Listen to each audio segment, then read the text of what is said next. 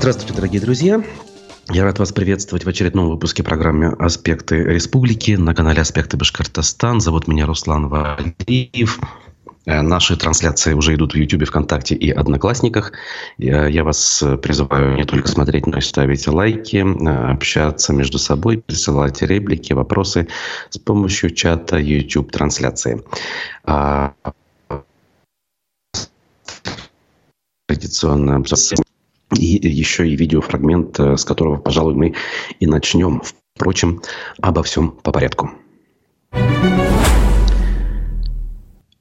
На суде против Лилии Чанушевой, который, который идет в Кировском райсуде Уфы, допросили оппозиционного политика Алексея Навального, который ответил на вопросы, понятно, не приехав в Уфу, находясь удаленно с помощью видеосвязи. Об этом уже ряд публикаций в СМИ имеются. Ты просто кремень, я в тебе не сомневался. Такая цитата вынесена в заголовок, э, например, публикации американского сайта «Радио Свобода». Давайте послушаем, посмотрим этот э, небольшой трехминутный фрагмент.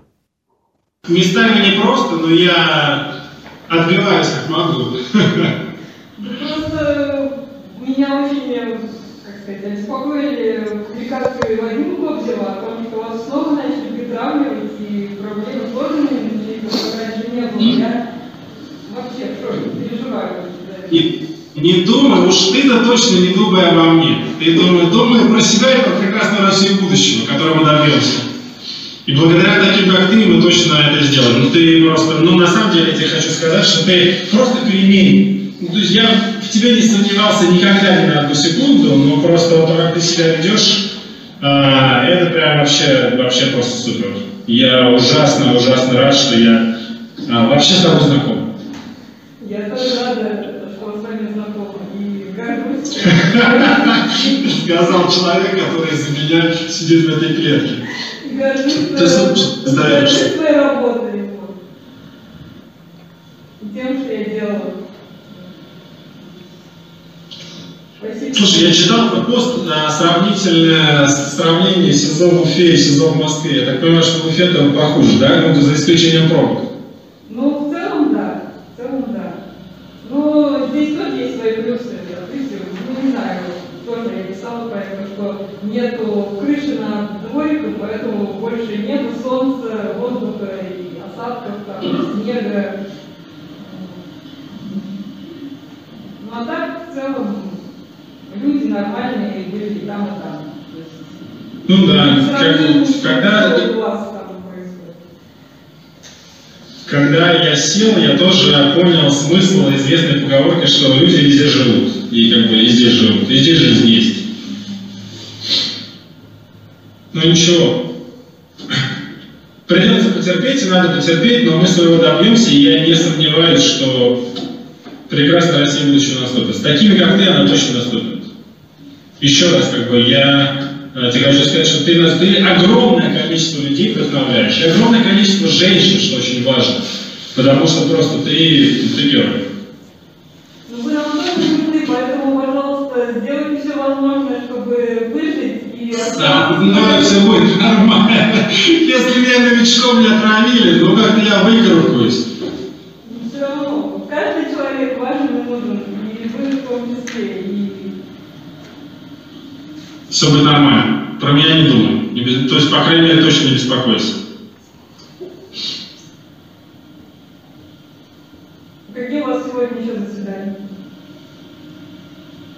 А, у меня будет еще кассация по какому-то из дел. Но я, то есть, ну, просто, поскольку моя концепция, что я отказываюсь быть обычным покорным зэком и тихо сидеть, я каждую вещь обжалую в суде. Ну, в том числе, потому что я все время ШИЗО. Поэтому если я здесь там сижу, хотя могу с кем-то поговорить, так я все время сижу в этой конуре.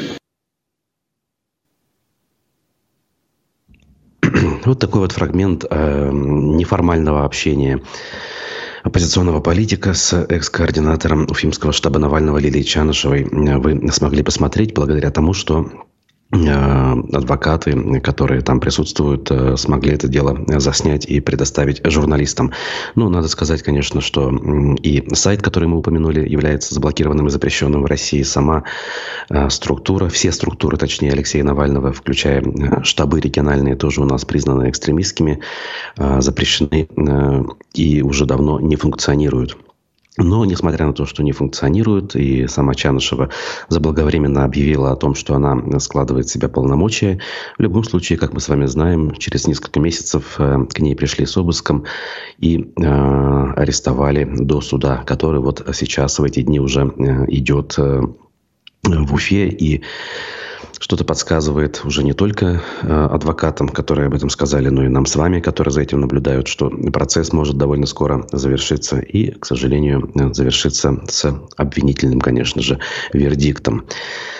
Понятно, что где-то и надежды какие-то остаются, особенно у близких, родственников э, и у тех, кто сочувствует э, Лили Чанушевой, но эта надежда, она скорее такая, ну, знаете, для проформы. То есть надеяться всегда для чего-то, э, чему-то нужно, но объективная реальность подсказывает, что эта надежда, скорее всего, не очень-то имеет под собой какое-то основание. Ну и немножечко из того, что там э, в суде происходит и около суда. Э, в частности, сама Чанышева через, опять же, адвокатов, через публикации в телеграм-канале предложила пересмотреть состав сухого пайка заключенных. Она рассказала, из чего он состоит. По ее словам, в сухой паек, который выдается а, перед а, заседаниями суда, входит Четыре вида консервов, э, фарш, колбасный, каша перловая с говядиной, говядина тушеная и икра кабачковая. Два пакетика чая, три пакетика сахара, три пластиковых стаканчика, три пластиковых ложки и салфетки. Осужденные должны пить чай только на завтрак и ужин, при этом она отмечает. Также там присутствует упаковка галет, и далее цитирую из ее публикации. Состав сухпайка может отличаться в зависимости от партии или производителя. Например, вместо колбасного фарша может быть гусиный паштет, а вместо кабачковой икры – овощной рагу. Но ясно одно – долго на таком сухпайке не продержишься. А ведь с учетом этапов с необоснованными остановками, пересадками и отрезками пути, когда вместо Уфы везут в Челябинск из Москвы, Многие заключенные вынуждены питаться этими сухопайками довольно продолжительное время. То есть в дороге, в, на этапе, в поезде тоже их выдают, получается. Э, в будущем их состав нужно будет пересмотреть, делает вывод Лилия Чанышева. А, ну, в общем, вот э, она остается неравнодушной к тому, что ее окружает, э, несмотря на все то, что с ней происходит. Э, мы уже с вами замечали, что, находясь, например, в шестом СИЗО Москвы, она обращала внимание на распорядок, на условия содержания, вступала в переписку с администрацией, стараясь улучшить э, не только собственную жизнь, но и жизнь всех э, заключенных, которые рядом с ней находились. И надо сказать, что это ей удавалось в рамках действующих правил, законов.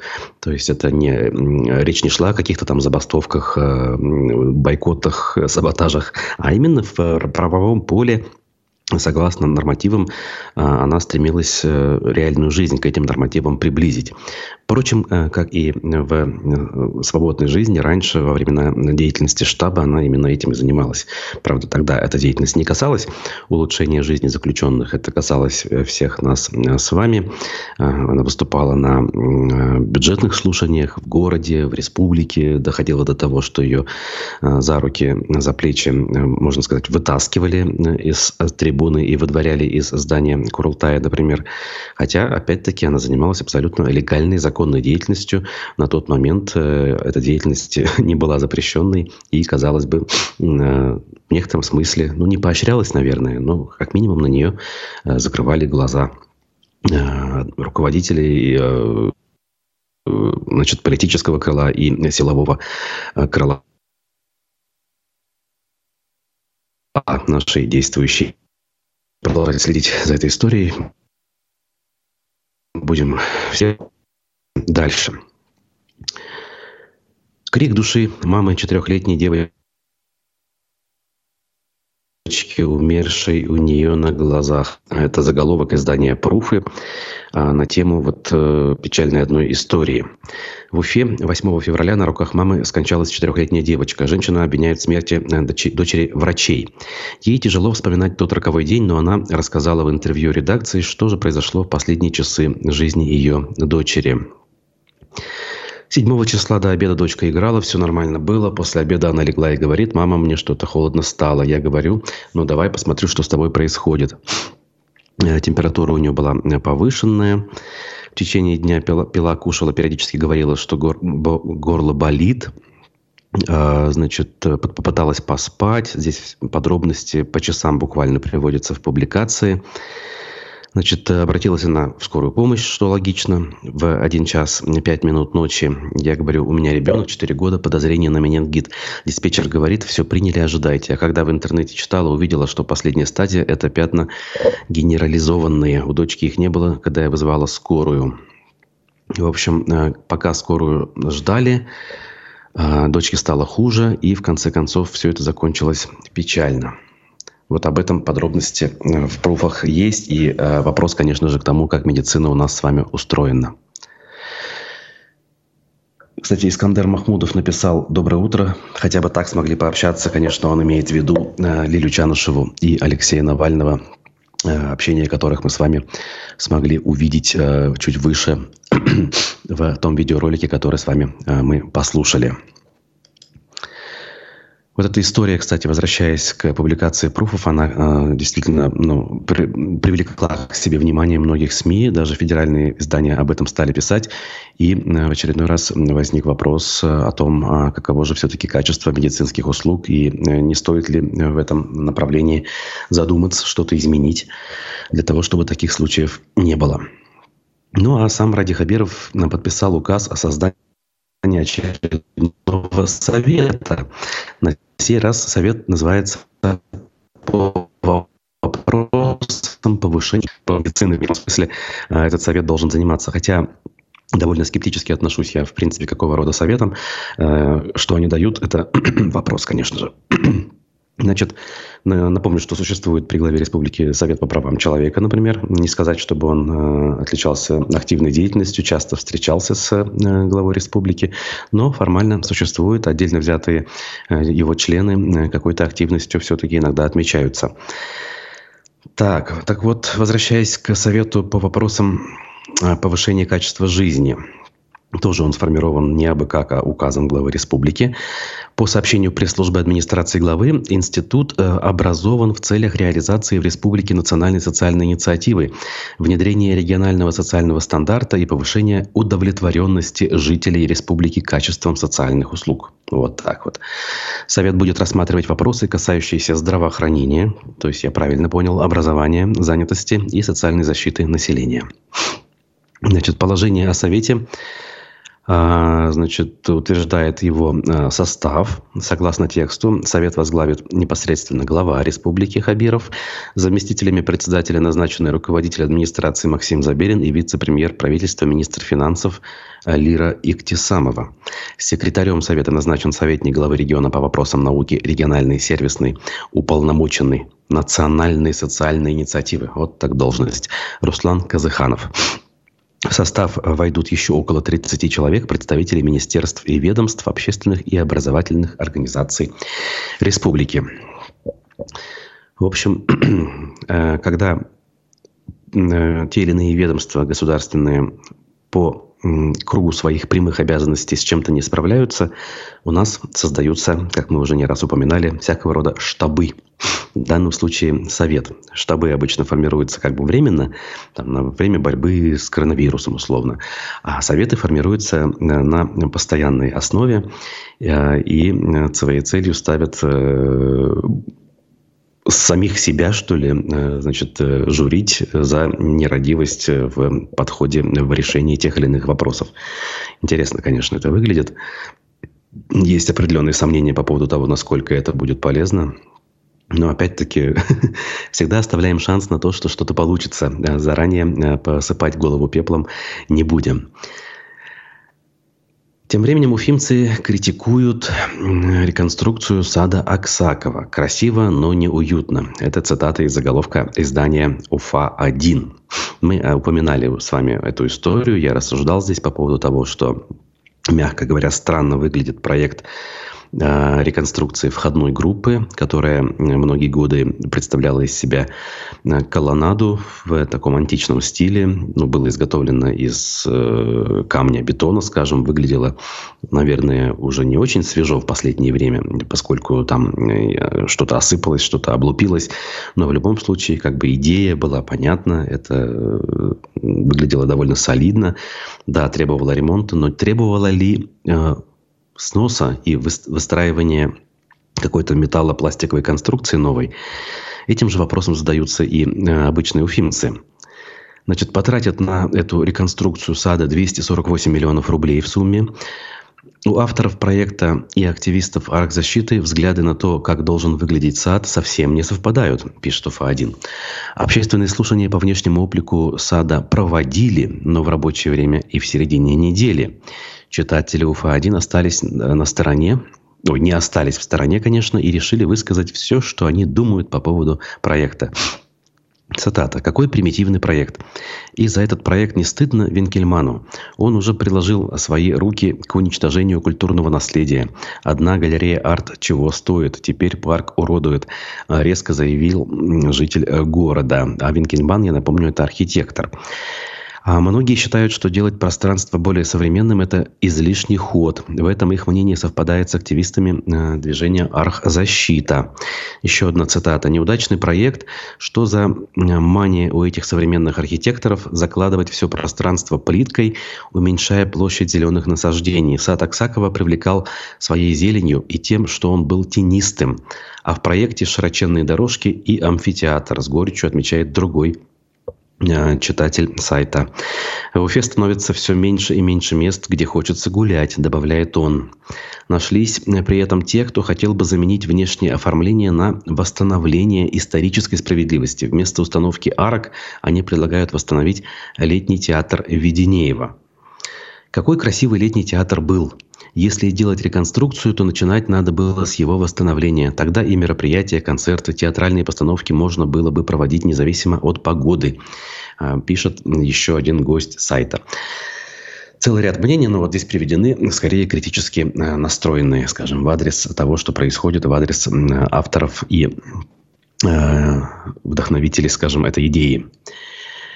Вадим Беляков, э, наш постоянный зритель и эксперт в области ЖКХ, пишет в чате, по входу в сад Аксакова пояснили, поясняли, что колонны останутся, а новомодный вход будет со стороны Новомостовой. О, важная поправка тогда эта ситуацию, конечно же, меняет. С другой стороны, а, меняет ли полностью? Как бы, с одной стороны, мы оставляем а, вот эту историческую как бы колоннаду, и вроде как стиль, соответственно, у нас сохраняется. С другой стороны, выстраиваем совершенно не похожую на нее. И получается, разночтения возникнут э, с точки зрения э, того, как это выглядит. Не знаю, может быть, конечно, это уместно. Здесь э, небольшой специалист, не беру судить, но уже легче. Уже легче если такие пояснения все-таки были даны. Бабло э, устройство всегда начинается с вырубки деревьев, пишет нам зритель э, с ником 1.1. Ну, опять-таки, здесь, наверное, я бы не стал э, сразу по умолчанию любую вырубку э, критиковать э, и считать, что это всегда освоение денег. Э, иногда вырубка все-таки показана, так сказать, по медицинским э, показания. Э, деревья стареют в городе, они иногда а может даже и не иногда болеют, древесина э, гниет, и деревья становятся э, объектами повышенной опасности. В случае, если поднимается ветер, они э, ломаются, повреждают не только припаркованные автомобили, но и, к сожалению, могут э, нанести травмы людям. Лишь бы вот эти вот э, диагнозы ставились э, скажем так, профессионально, да, и не, не используя коррупцию, когда э, это кому-то просто выгодно. Вот.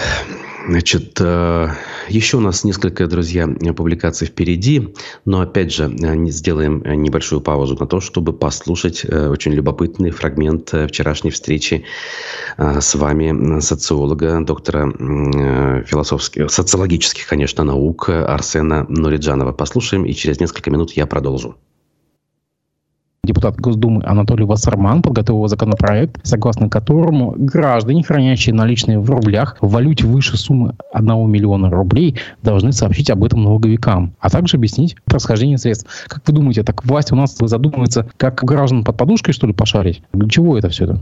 Это вот продолжение эпопеи цифрового лагеря. Ведь недавно только что были приняты поправки по призывникам и по мобилизационной политике. Теперь повестки будут считаться врученными, если они пришли по электронным средствам информации или появились э, в едином реестре, куда эти повестки попадают. То есть человек может и не знать, что повестка ему пришла, но в едином реестре повесток она появится, и будет считаться, что он ознакомлен и обязан явиться по этой повестке, соответственно, в военкомат. Так вот, если он это не сделает в течение 7 дней, мы видим санкции, там в том числе и часть санкций будет касаться блокировки счетов, карт в частности. Так вот, для того, чтобы не было соблазна все деньги с карт снять и перевести их в наличные деньги и бегать по стране, уклоняться от военкоматов. Вот как раз продолжение, как бы в довесок к этому теперь и законопроект об ограничении фактически хождения наличных денег. То есть все деньги должны быть оцифрованы,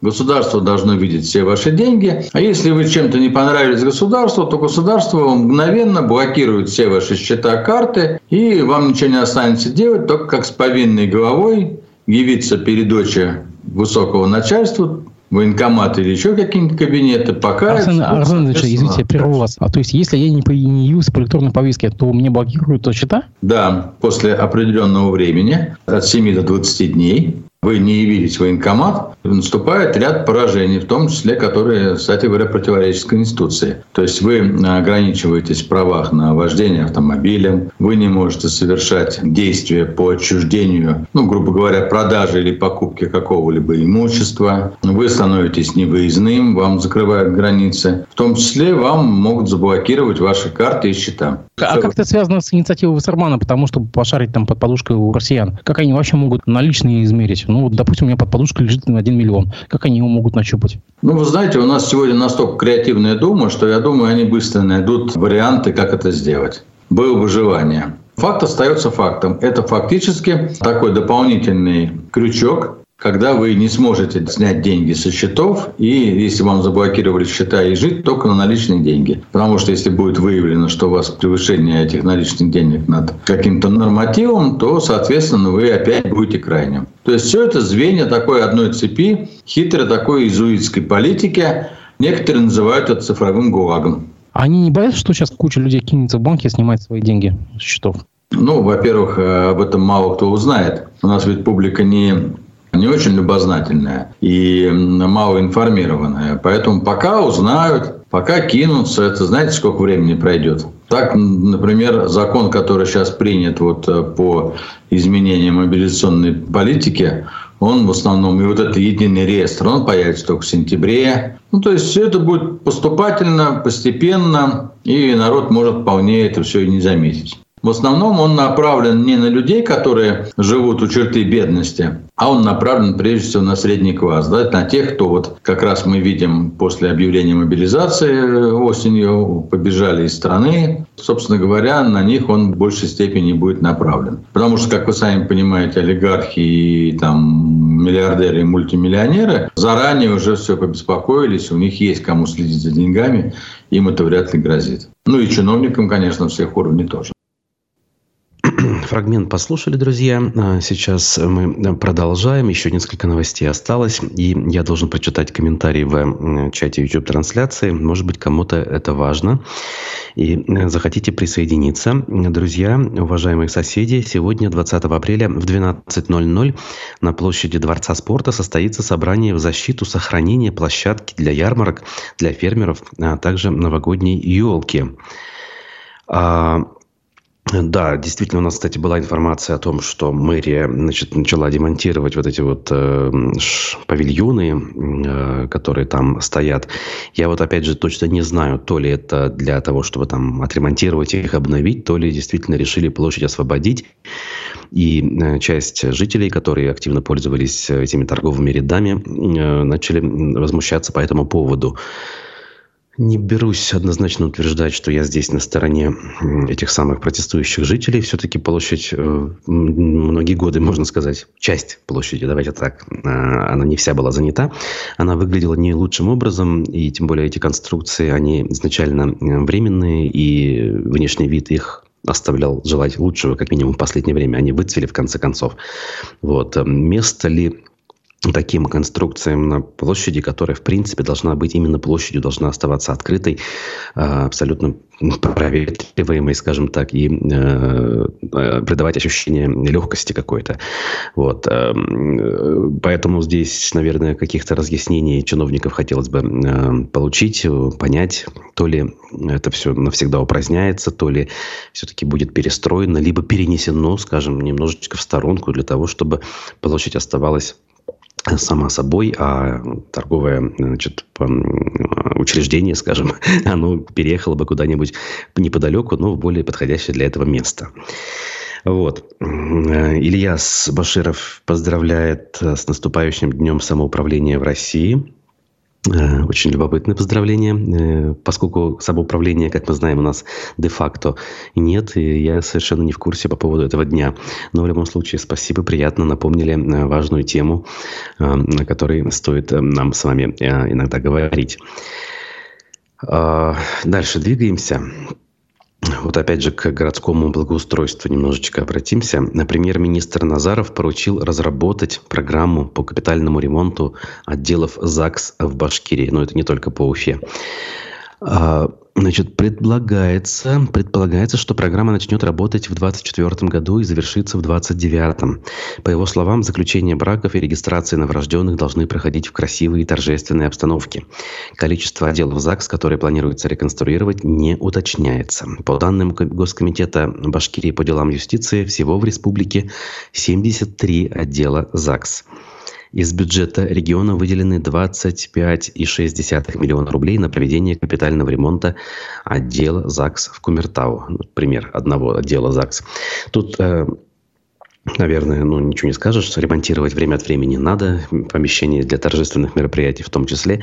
Ну а почему нет э, ни слова о судьбе Дворца бракосочетаний, который уже ну сколько, 20 лет по меньшей мере пустует э, на проспекте Октября, в самом его э, ну, конце, скажем, если считать, ну да, в конце, конечно.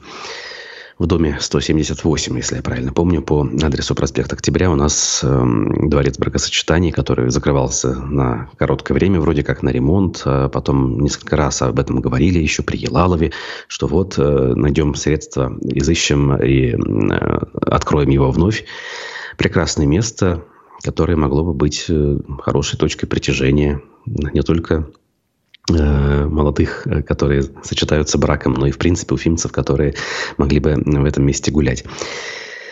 Вот. Значит, так, Ильяс продолжает комментировать. Он пишет, что правильно перекупщиков убирают с площади перед главным спортивным учреждением республики. Вот, такое мнение тоже есть. Во-первых, фермеры ли это вопрос? Думаю, что да, давно, наверное, наверное там торгуют уже не собственно агропроизводители, а те, кто занимаются перекупкой и перепродажей. Вот. Плюс, опять же, это спортивное сооружение. Да? Должны же быть, наверное, какие-то разделения по смыслу. Где-то торговля, где-то ярмарка, именно вот в том виде, в каком она там была представлена, а где-то все-таки площадь для прогулок, для может быть, даже публичных акций. Кстати, у нас площадь перед Дворцом спорта входит в перечень так называемых гайд-парков, где акции протеста или просто какие-то акции можно проводить э, без дополнительного согласования. Правда, если в них участвует до 100 э, человек. Вот эта норма, она как была, так и осталась, и э, ее не изменили. Хотя в свое время в 2020 еще году, помню, рабочая группа, в которой я участвовал, от имени СПЧ, она вносила поправки в Курултай, где мы говорили, что вот это количество людей от 100 нужно повысить до 500, а то и до 1000. Ну, понятно, ничего этого не произошло. Фильм, снятый уфимским режиссером по повести Мустая Карима, покажут на международном кинофестивале. Такой обнадеживающий заголовок в «Коммерсанте» присутствует. Но, правда, фестиваль международный, не в какой-нибудь стране, а это Москва, Московский международный кинофестиваль, 45-й по счету. Э, сейчас уже, получается, стартует. Фильм э, Айнура Аскарова под названием «Помилование». Э, значит, там будет показан Аскаров, молодой уфимский режиссер, хотя уже себя успевший зарекомендовать. Первая громкая его работа была, значит, э, был комедийный фильм «Из Уфы э, с любовью», потом уже, по-моему, как минимум два э фильма по повестям Мустая Карима он выпустил, и вот уже очередной по счету идет. И, соответственно, видимо, об этом будет много говориться в обозримом будущем. Будет демонстрация в кинотеатрах. Поэтому, если вам интересно творчество Аскарова, если вы э, интересуетесь в принципе достижениями, что уж там греха таить э, наши, наших с вами земляков, то вам все внимание сюда. Так, э, еще одна статья из «Коммерсанта». Главу аппарата Общественной палаты Башкирии зарегистрировали в качестве участника праймерис «Единой России». Выборы, я напоминаю, у нас в сентябре в Госсобрании прошло пять лет с последних, а, и партия власти традиционно проводит вот эту вот процедуру, а, которая называется, если по-русски, предварительным голосованием в котором могут участвовать э, не только члены партии, но и э, совершенно посторонние люди, как в качестве э, кандидатов, так и в качестве голосующих. Шамиль Валиев, соответственно, вот о нем информация, зарегистрировался в качестве участника праймерис «Единой России». Планирует ли он идти до конца, побеждать в праймерис и значит, избираться депутатом, я, к сожалению, не знаю. Но, может быть, какие-то комментарии с последствий возникнут. Другое дело, что Лично мне кажется, и мне не дадут соврать многие э, политологи, которые за этим следят, и не в первый раз следят, конечно же, следили еще в прошлом. Вся эта процедура, она э, скорее формальная, э, такая, знаете, для видимости, открытости, демократичности вот этого избирательного процесса. В конечном итоге кресла депутатов занимают ровно те, кого утвердили в соответствующем управлении внутренней политики по другому адресу. Не в избирательной комиссии, не в парламенте, а где-то там где исполнительная власть находится, и глава республики, а то и э, в администрации президента России на Старой площади в Москве. Хотя там, наверное, не столь сильно обращают внимание на состав регионального парламента. В общем и целом координируют, чтобы там Единая Россия заняла там три четверти мест, предположим. Ну, я сейчас условно пальцем в небо. Так, что тут у нас пишут, люди общаются. Вот Вадим Беляков пишет Уфимский район. Я, правда, не совсем понял, о чем именно идет речь. Значит, э, и определенный спор по поводу того, фермеры или не фермеры э, занимают э, торговые ряды у Дворца спорта. Но вот я тоже утверждать однозначно не берусь. По ощущениям, все-таки не совсем фермеры. Могу ошибаться. Глава района не стал скрывать правду. Экологическая катастрофа в Башкирии, медиакурсеть. А глава Бежбулякского района снова обнаружил следы черных копателей. Нелегальная копка бывших нефтяных труб может привести к отравлению воды и почвы в районе. Изначально незаконную копку нефтяных труб в Бежбулякском районе выявил глава муниципалитета Артур Зарипов. О деятельности черных копателей муниципальный руководитель рассказал на своей странице в соцсетях. Помимо этого, Зарипов сообщил о том, что готовится направить э, обращение в Минэкологии с требованием принять меры по данной ситуации. Глава администрации надеется, что нарушителей получится найти. Нет слов, одни эмоции. О какой экологии идет речь? Мы здесь стараемся, проводим экологические акции, а здесь просто по-варварски относятся к природе, прокомментировал Зарипов. Соответствующие фотографии приводятся, действительно картинка малоприятная. Ранее глава района уже рассказывал о незаконной деятельности, которую черные копатели попытались развернуть на территории муниципалитета. По словам Зарипова, они выкапывают бывшие нефтяные трубы, это мы уже поняли, и, соответственно, реализуют их в качестве металлолома. Во враге вдали от глаз э, копают две бригады с помощью современных экскаваторов и уже выкопали две трассы по километров 5-7 каждая, без соблюдения никаких экологических норм. Кругом нефтяные пятна, а рядом протекает речка Услинка – ни о какой рекультивации речи и нет. Копают и не боятся. Чувствуют безнаказанность. Написал глава района. Вот так вот глава района просто руками разводит, получается, и совершенно бессилен против такого рода деятелей, у которых, видимо, все нормально с точки зрения связей и в правоохранительных э, структурах. Но если вот так все это открыто происходит и э, никакой управы на них нет, э, остается лишь делать такой вывод. Хотелось бы в этом смысле Э, как бы разъяснений да, соответствующих структур. Да, Вадим пояснил, главу района поменяли. Действительно, была новость у нас сначала предварительная, что э, Угаров, глава Уфимского района, собирается в отставку. И вот вчера об этом стало известно. Э, и, в общем, официальную информацию подтвердили. С чем это связано, я э, прокомментировать не могу. Для жителей района, наверное, это важно. Именно района, да, то есть населенных пунктов, которые расположены близ Уфы. Вот. И тем более, что Уфимский район, он, казалось бы, территориально не самый большой, но мы понимаем, что э, земли, например, э, и в частности земли Уфимского района, это э, самые ценные земли на территории республики, если брать во, во внимание стоимость одной сотки земли под, например, индивидуальное жилищное строительство прежде всего. Да и не только жилищное строительство. Здесь Любой клочок земли э, вызывает интерес, поскольку можно какие-то и коммерческие вещи выстраивать или как-то еще использовать. Поэтому глава Уфимского района – это не то же самое, что глава какого-нибудь другого района, расположенного э, дальше от Уфы. Посмотрим, кто его заменит.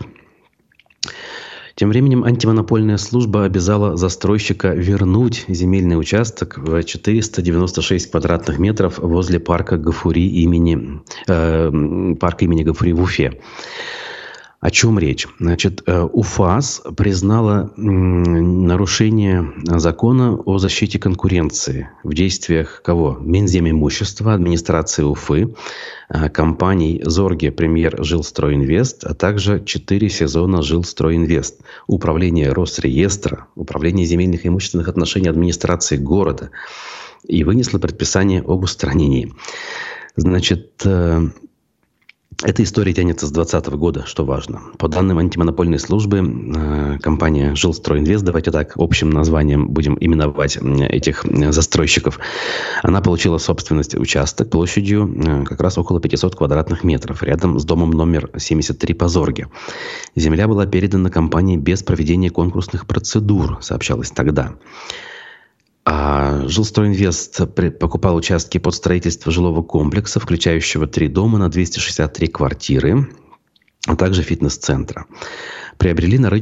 на рыночных условиях у собственников. Есть договоры купли-продажи. Любая строительная компания могла их приобрести, комментировал тогда ситуацию представитель Жилстройинвеста. Но во времена ковида, например, а, да и после него часть местных жителей довольно-таки организованно, последовательно протестовали против э, вот этой застройки. Э, они говорили, что речь идет о а, занятии части парка, что, по их мнению, недопустимо было, и э, разглядывали они в этой истории коррупционную составляющую, как бы всячески пытались э, предотвратить застройку. В том числе речь шла о том, что Уфимский горсовет внес э, в э, план землепользования, изменения без публичных слушаний, причем это сделал очень хитрым способом, там, в период новогодних каникул э, с 20 на 21 год, если я правильно помню. Э, и вот эта история до сих пор не закончилась. Как мы видим, как минимум часть э, этих земель, по мнению антимонопольщиков, действительно выдавалась незаконно. Решит ли это проблему корни я вот не берусь судить. Тут надо, опять же, спрашивать у тех экспертов, кто в данную проблему погружен, э, кто в ней разбирается. Вот. Э, и, кстати, в качестве ну, э, как бы антитезы тому, что я сказал, Марат пишет, что бурное строительство идет рядом с цирком. Действительно. То есть, с одной стороны, вроде вот э, отрадно, что в парке Гафури, это по Зорге, часть парка удается отстоять, опять же, вот не уверена 100%, но похоже на это. Но при этом территория бывшего АКФ у госцирка вдоль проспекта Октября вовсю уже застраивается. Никакие слова мэра и даже главы республики здесь значения э, не возымели. А суды встали на сторону застройщика, который с точки зрения бумаг, с точки зрения бюрократии все сделал правильно. Поэтому уфимцам остается лишь разводить руками и готовиться к тому, что очередной участок по проспекту Октября станет э, очень густонаселенным, плотным, возникнут пробки там, где их в принципе особо и не было никогда. Соответственно, места для отдыха, гуляния э, будет гораздо меньше. Такая вот у нас с вами объективная, друзья, реальность. Продолжаем следить за событиями. Текущие новости на сайте, в телеграм-канале, в соцсетях аспектов. Уголовное дело Лили Чанышевой, безусловно, это главное, э, то, о чем мы должны э, сейчас говорить и э, как-то дело отслеживать. Чанышева у нас вынесена с самого начала, без всяких решений судов, в список Росфинмониторинга террористов и экстремистов. Мы должны это, наверное, тоже проартикулировать. Сам штаб давно запрещен, ликвидирован и признан экстремистским. Вот. Но это лишь слова, какие-то формальные, скажем так, э, формулировки, которые заставляет нас система озвучивать. А другое дело, как мы сами относимся, собственно, к людям, которые преследуются по политическим мотивам, и э, Чанышева в частности. Буду заканчивать. А впереди у нас еще аспекты мнений. А мы увидимся, я думаю, завтра в программе «Аспекты городской среды» с Олегом Арефьевым. Хорошего всем дня. Будьте здоровы. Пока.